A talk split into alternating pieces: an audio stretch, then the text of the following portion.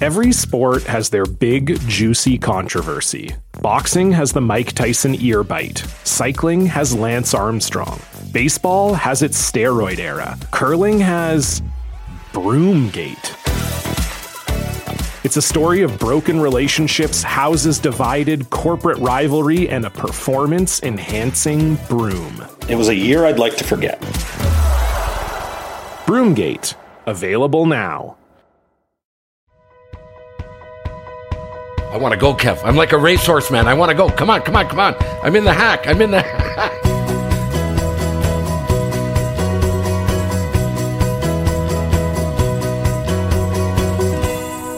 Jungle Jim Jerome coming at you with a special edition, one of many special edition shows we do on Inside Curl. Is that because I'm on the show, Kev, that it's special? Is that right? You Kev? are special. There is no question about that. You're unique.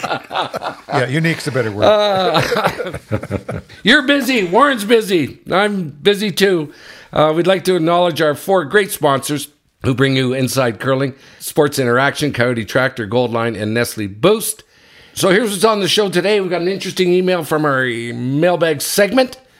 And uh, Kevin, you recorded an interview with Reid Carruthers and Jason Gunnlaugson, and that's our In the House segment brought to you by Goldline. Goldline curling equipment can be found in pro shops and curling stores all around the world, plus their retail stores in Calgary, London, Scarborough, Mississauga, and they've got two stores in Ottawa. Goldline be found at every Grand Slam of curling event and online anytime.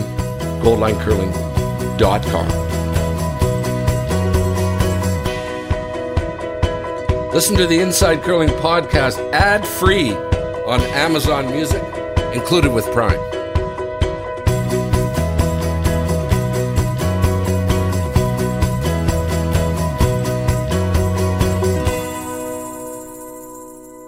Well, Reid Carruthers, Jason Gunnlaugson. Hey, thanks a lot, you guys, for stopping in this morning. Well, first of all, I guess uh, congratulations on the big win uh, out in Fredericton uh, earlier on this season. I guess Reid first. How's that help you? I guess when you're looking at the quadrennial, but even just start for your team. Yeah, just a huge confidence booster for our team, especially. Uh, you know, and we beat some of the best teams in Canada and the world. Yeah, it's been a great start to the year, and we're just having lots of fun. We're going to be a force to be reckoned with. Jason, I just I just walked in. I haven't seen you yet this year. I just ran into you in the hallway before you came in. You look great. What's what's going on? No, thanks, Kev. Um, no, Well, no, seriously, like it's, it's it's great to see. It just uh, uh, it's a lot of work. it was nice to you know with with the end of the trials process last year like kind of got a little bit of warning that you know things might be changing and was going to be embracing a new position and and you know wanting to to you know try and be at least not a negative sweeper, if possibly a plus sweeper, but uh, at least not a negative sweeper for the boys because I know how frustrating that can be. Trying to work and be there, and you know, have, having great teammates like Connor's. I mean, he's not the the tallest fellow, but one of the strongest guys on tour. So you know, following his lead and just working as hard as I could this summer. The fitness, your regiment. I guess let's let's first talk about what you have done this summer in that regard. A lot of people would like to, to hear that to be able to get ready for sweeping. Is there certain exercises, certain things that you do to prepare your body? I guess for what's happening with all the sweeping that's going to happen this fall. Yeah, and we started out the first event we played was 10 games, so thankfully we did something. We work with a, a really great trainer in Winnipeg, and we're again fortunate to be, you know, where we are situated. Adrian Honich with Effectus Fitness has trained curlers. Don McEwen's a great example, but you know, Shannon Birchard. Shannon Birchard, yeah, yeah. With, yeah. So, so there's a bunch of curlers going, which is twofold. One, it helps the trainer get more knowledge about the sport, which curling, you know, is isn't you know your hockey or, or your football, right? So they're not used to it a little bit. So that's been great. But also, you've got a great group of people. For me, looking at a guy like BJ Neufeld, who's been one of the best thirds out here for years, you know, going to the same trainer, knowing you're preparing yourself in the right way, really helps. When you have a new team get together, and how big, I guess, would it be to set up goals? Yeah, no, it's very important. And that was one of the things that we did in the off season with our coach, Rob Meakin, you know, s- setting a plan for the year. Uh, and then also for the quadrennial. We have very specific goals even for this year that we're hoping to achieve. And can you lighten us in, in some of the goals that you, your team did set up? It's just for, for young teams that do set up, they move to different cities because of school or whatever, and they have to set up new teams. I guess when they get to this stage and they try to get this team together, well, what's next? So how, how do they organize themselves so that they can be as successful as possible. I guess that's a better yeah, way of putting think, it. Really. I think it needs to be uh, specific and obviously attainable goals for each team. You know, so our, our situation versus like a young team that's, uh, you know, getting into the sport might be a little bit different. But as an example, for our team, our goal is to be like a top four or five CTRS team at the end of this year. So, so that's, you know, something that I think is very attainable for us if we play well. If I'm working with like a young junior team, you know, might just even qualifying for the men's provincials or women's provincials, you know, so it, changes, changes on who it, who that team is. yeah, you're wanting to be high up in the ranking. I'm, I'm sure you guys will be there, so especially the way you started out this year. That's for sure. Schedule your team schedule, new team, but it is the first year of a quadrennial. Do you play a lot of events this year? Do you maybe take a little easier approach? How are you guys? Uh, I, I would say moderately aggressive. You know, there's teams that are definitely playing more. aggressive. Yeah. That- that's uh, there. This Yeah, I would. Well, there's the teams that play more, but also I think we're playing a little bit more than average. Uh, but I think like one of the th- big things for me for putting this team together is having four guys that live in Manitoba and we're able to practice at a you know a very consistent basis and often. Um, so for us, practice is going to be very important for us in this first year of the quadrennial. Hey, Jason, I'd like to ask you just uh, for for a second you're not sitting beside Reid. Um, what what does he bring to the team? Because you've skipped a lot over the years, and now deciding to partner up. You guys are both the same age ish, Almost exact same birth year. Yeah, no, very. so you know each other very very well. And so what's what's Reid bring to the table? Uh, he brings a lot of things. I mean, I think one of the things that I saw that maybe isn't like the obvious, you know, making the big shots, winning the big championships, that sort of thing. Is just he's a great team leader. He does, he does a really good job of directing the ship, but also keeping everybody moving in the right direction. And when people need a little bit of support, he's there to give it to them. When people need a kick in the butt, he's there to give it to them, kind of thing. And just a great team leader. Organizes a ton of stuff. We, I do have to shout out that Connor also does a lot of things off the ice as well. Reid's just a great team leader, sets us up well, and you know I feel like free to just kind of compete and and do my best, you know, on the ice, and, and it's been a lot of fun so far. So you talked about Connor a couple of times, Njegovan uh, at lead, but uh, you've got of course Derek Samagalski, uh, who's probably one of the best sweepers in the game today. The importance of a strong front end Reid, and especially the two Yeah. you've got because Well, yeah. they haven't played together. I don't think much before Connor and and, and Derek. Uh, no, they haven't. They haven't. And like, I had not played with Connor, but with Jason, you know, I had three years with him. But with that front end, you know, inturn or outturn doesn't really matter. They're very strong sweepers. And we've been working hard, you know, even doing some sweep testing, uh, in the off season to prepare ourselves for the start of this year. And I think it's helped. Let's switch over a little bit to Manitoba curling right now because uh, there's your team, there's Dunstone's team vying for that province, and I see maybe a bit of a an issue going forward, not just Manitoba, but other provinces as well. Where I guess I'd love to hear your thoughts on the importance of making sure the top. Well, to your point, you're trying to get to the top three, four, five in the in the CTRS. Okay, well, I imagine Dunstone will be there, mm-hmm. Alberta, Bottcher will be there, Coulee will be there. How do we make the national championship to make sure that the top five or six are in it, or is that important?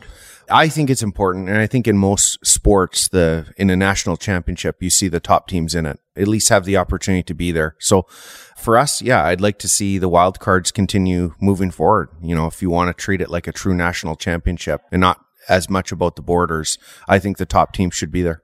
Okay, so what are you thinking for uh, total number of teams? Well, they could do something similar to what they've done in the last couple of years with the three wild card teams, uh, quote unquote. You know, that would probably just looking at it, you know, now out of the gate, it kind of looks like that would give the opportunity for some of the top teams, not just in the men's, like where you look at the women's teams and even in Manitoba and some of the other provinces. Manitoba, yeah, time, it's, it's silly. Uh, you know, and Kerry and the girls are team Canada, but you know, if, if another province wins and you throw Kerry back into that mix next year, uh, in Manitoba. Eventually, she's not. She's not Yeah. going to win. No, tw- twenty. Well, we'll see. row. We'll see, Kevin. Yeah. Well, Maybe, Yeah. but oh, Yeah. come on, give That's a somebody confident coach. Yeah. That's a Yeah. confident coach. I might be biased. I'm biased a little bit. Yeah. It's all about the coach. Yeah. Yeah. But it's, yeah, like it's tough. And with the way it's set up now, you know, they're not really talking about uh, how many teams are going to be in the Brier and Scotties this year. So we'll find out. I, I want to talk about the Olympic trials because we just got off the Olympics and uh, there was lots of discussion, lots of emails and stuff into Inside Curling about the timing of the trials to give our Canadian representatives the absolute best chance to do well. Don't need to say win anymore. Get on the podium, do well. What do you think, Jason? Uh, I, th- I would imagine you thought about this a fair amount. you would know better th- better than most, Kev. But like, I, I don't think that our system is that part of it's that weird or like I'm not sure what benefit we're getting by having it earlier. You get a little bit more time to prepare, but like I don't know, it's not like our team candidates have been doing super dominant. Like, I- I'm not sure that helps teams, like, unless it's way before. And if we do, I think my concern would be it really hurts development because you already have this like half year to one year dead time if you're not the trials team. And, you know, it becomes two years, year and a half. It starts to, you know, we already are losing way too many people as they come up through the ranks. And that would just further exacerbate the problem.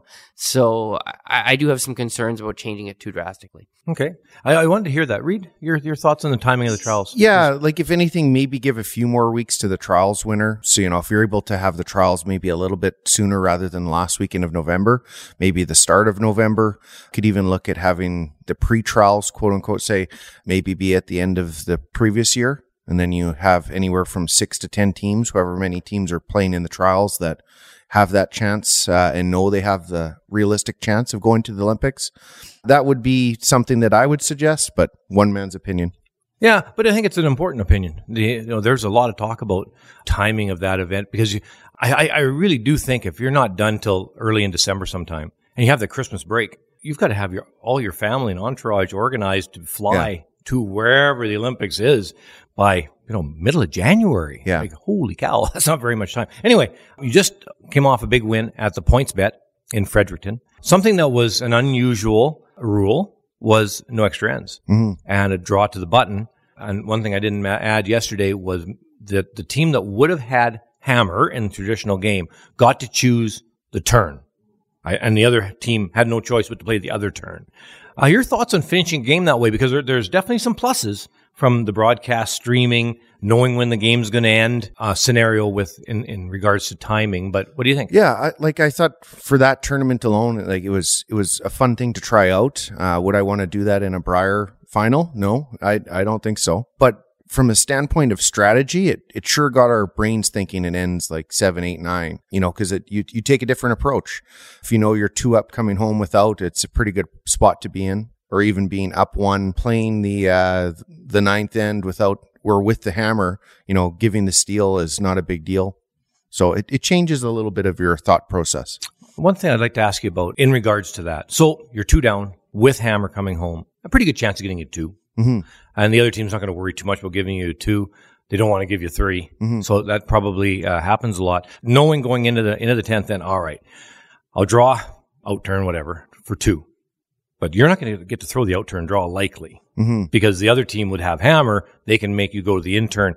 Is there a chance during that end or the end before to make sure that in nine you play the the tenth end inturn or the ninth end outturn to make darn sure that side is keen, and then mm-hmm. that way when you play your outturn to tie the game, you know that inturn spot. That's a, a smart way to look at it. And I think the one thing that I'd like to see changed if we are doing that format moving forward is just to have both teams, just like we do in the draw the button, throw on each side, have two throwers and just take your combined total.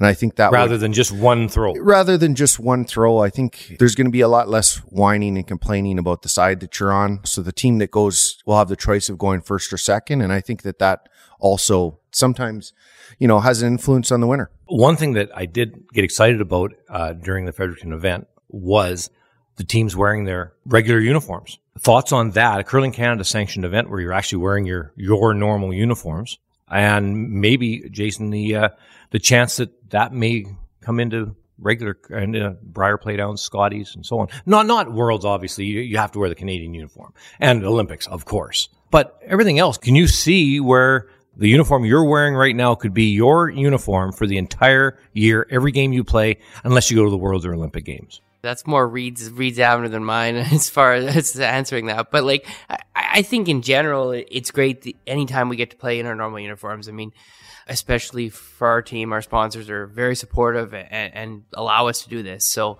the fact that we got to, you know, any extra time, and especially for us, we got some good TV time there that weekend was great for us, and the more the better. Reid, what do you think? Is there a chance we could make that? Uh, and then, uh, you know what? I want to add one more thing too, because you're wearing blue, and there could be other teams that are wearing blue. A home and away, making sure you have a light uniform and a dark uniform, so that when you go to that- play somebody, That, well, that would be that'd be great as well. I just think the bare minimum, the Brier and Scotties, if we're able to do what we are allowed at the Worlds, which is where you know one or two sponsor logos, I think that would be great. That would be a good start because at the Brier we don't. So of any kind. yeah, Right. Yeah. So like I think that would be a great start for us. You know, at least Princess Auto is our major brand. If we could have that at the Brier, that'd be great. Well, thank you very much, you guys, for taking the time. Really appreciate it, and good luck this year. Well, you've already had a great year, but keep it going. Yeah, thanks very much, Kevin. Thanks, Kev.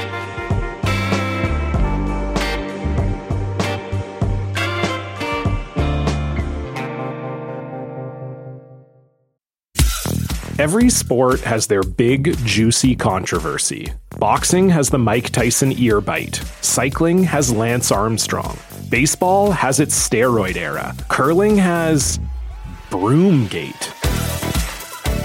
It's a story of broken relationships, houses divided, corporate rivalry, and a performance enhancing broom. It was a year I'd like to forget.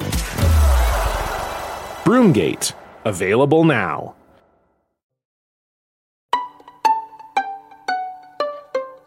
Good job, Kev. Once again, you're getting really good at that, Kevin. You really are. It's uh, it's impressive. Uh, Warren, what are your thoughts when you hear that interview? Well, I pulled a couple of things out of it. I thought it was uh, rather interesting that uh, both the guys thought that the four players living in Manitoba, living close together, had been a benefit to their team this year, and is one of the reasons they were seeing the success they have so far.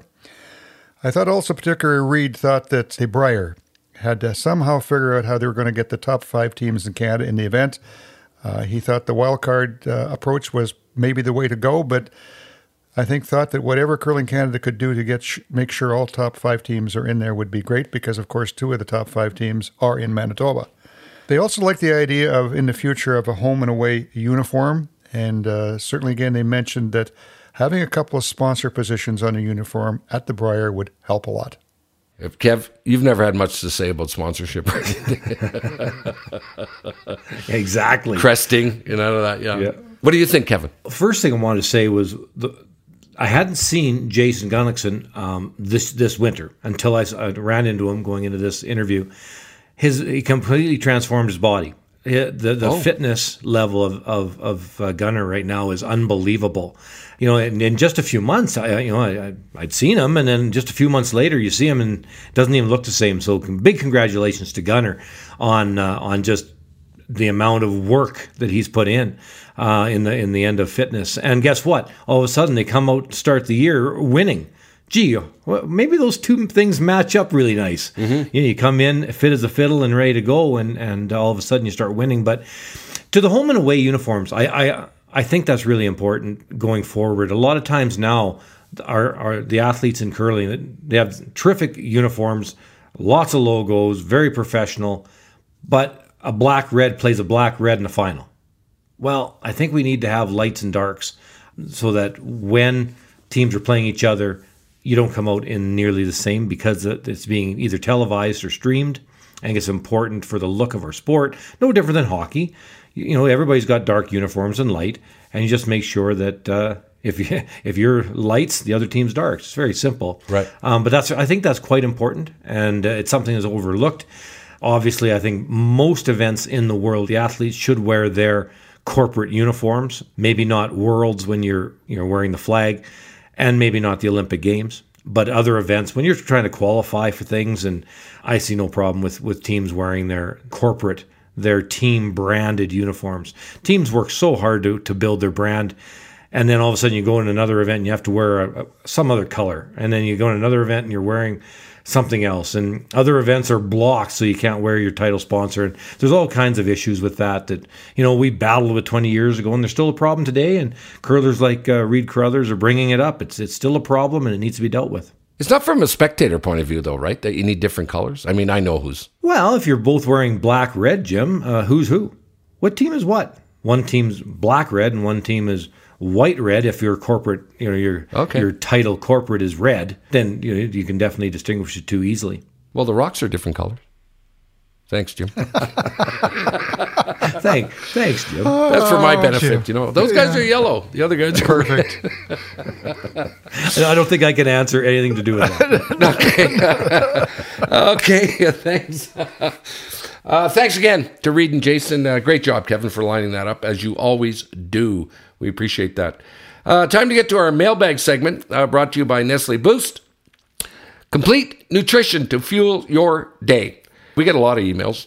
Uh, Greg Wolf has been getting a hold of us and sending stuff about the USA. And here's another one with some interesting thoughts as it pertains to USA curling. Warren, as you point out, you could substitute any other association in Canada, Curl Canada, Curling Ontario, or any other federation that charges dues and represents the clubs. Greg says, I recently sat down with a board member from one of my clubs and we discussed some of this. Wouldn't it be nice, for instance, if a board member had someone to speak with from the USCA, or even if the organization had an email list service, about the various software programs being pushed for club management? Wouldn't it be nice if the USCA posted all sorts of Bonspiel draw lists, schedules, etc.? I presume all of this isn't unique to the USA, and the everyday curler would welcome this discussion.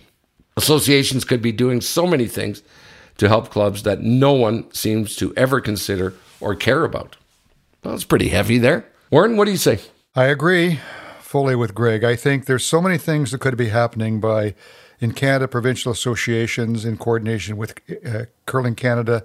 They would provide so many things to, to curling clubs. We've talked about on this show many times the energy situation, as far as discussions on that whole aspect, and various software programs that could be developed that could be consistent across the board, whether it's how to operate a bonspiel or whatever the case may be. I know there is communication between the clubs and the provincial and national body, but I think it needs to be better organized. It needs to be pulled together more. It needs to be uh, created so that people are more aware of it and the fact that I think this is a whole area that needs to be improved drastically. And both Canada, USA, don't know about the rest of the world, but certainly in those two areas, the whole involvement of curling clubs and services provided to them, I think, needs to be upgraded.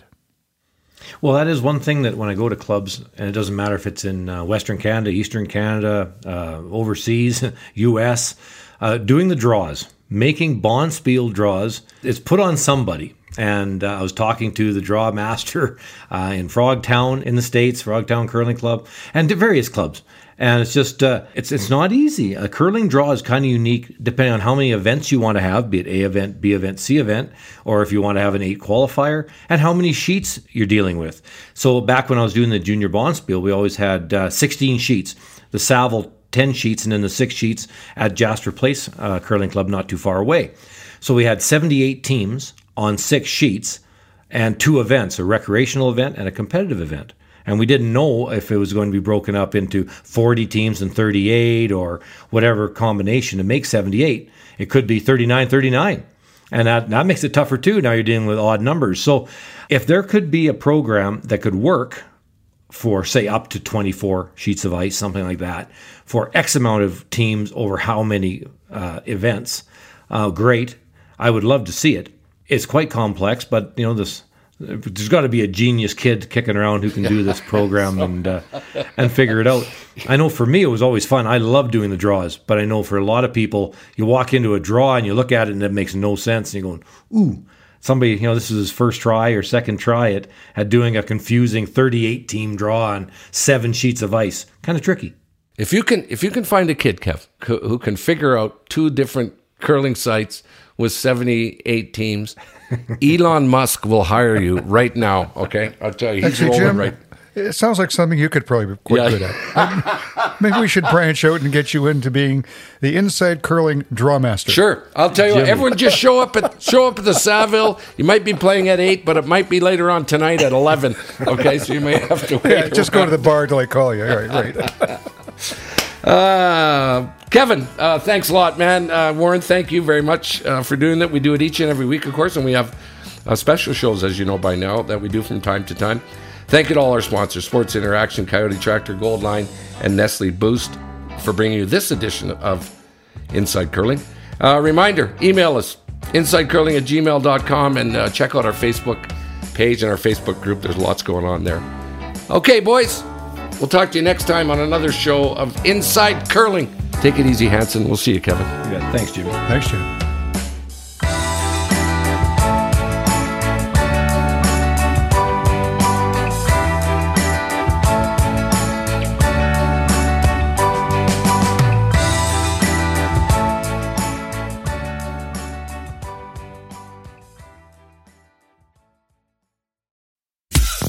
Every sport has their big, juicy controversy. Boxing has the Mike Tyson ear bite. Cycling has Lance Armstrong. Baseball has its steroid era. Curling has. Broomgate.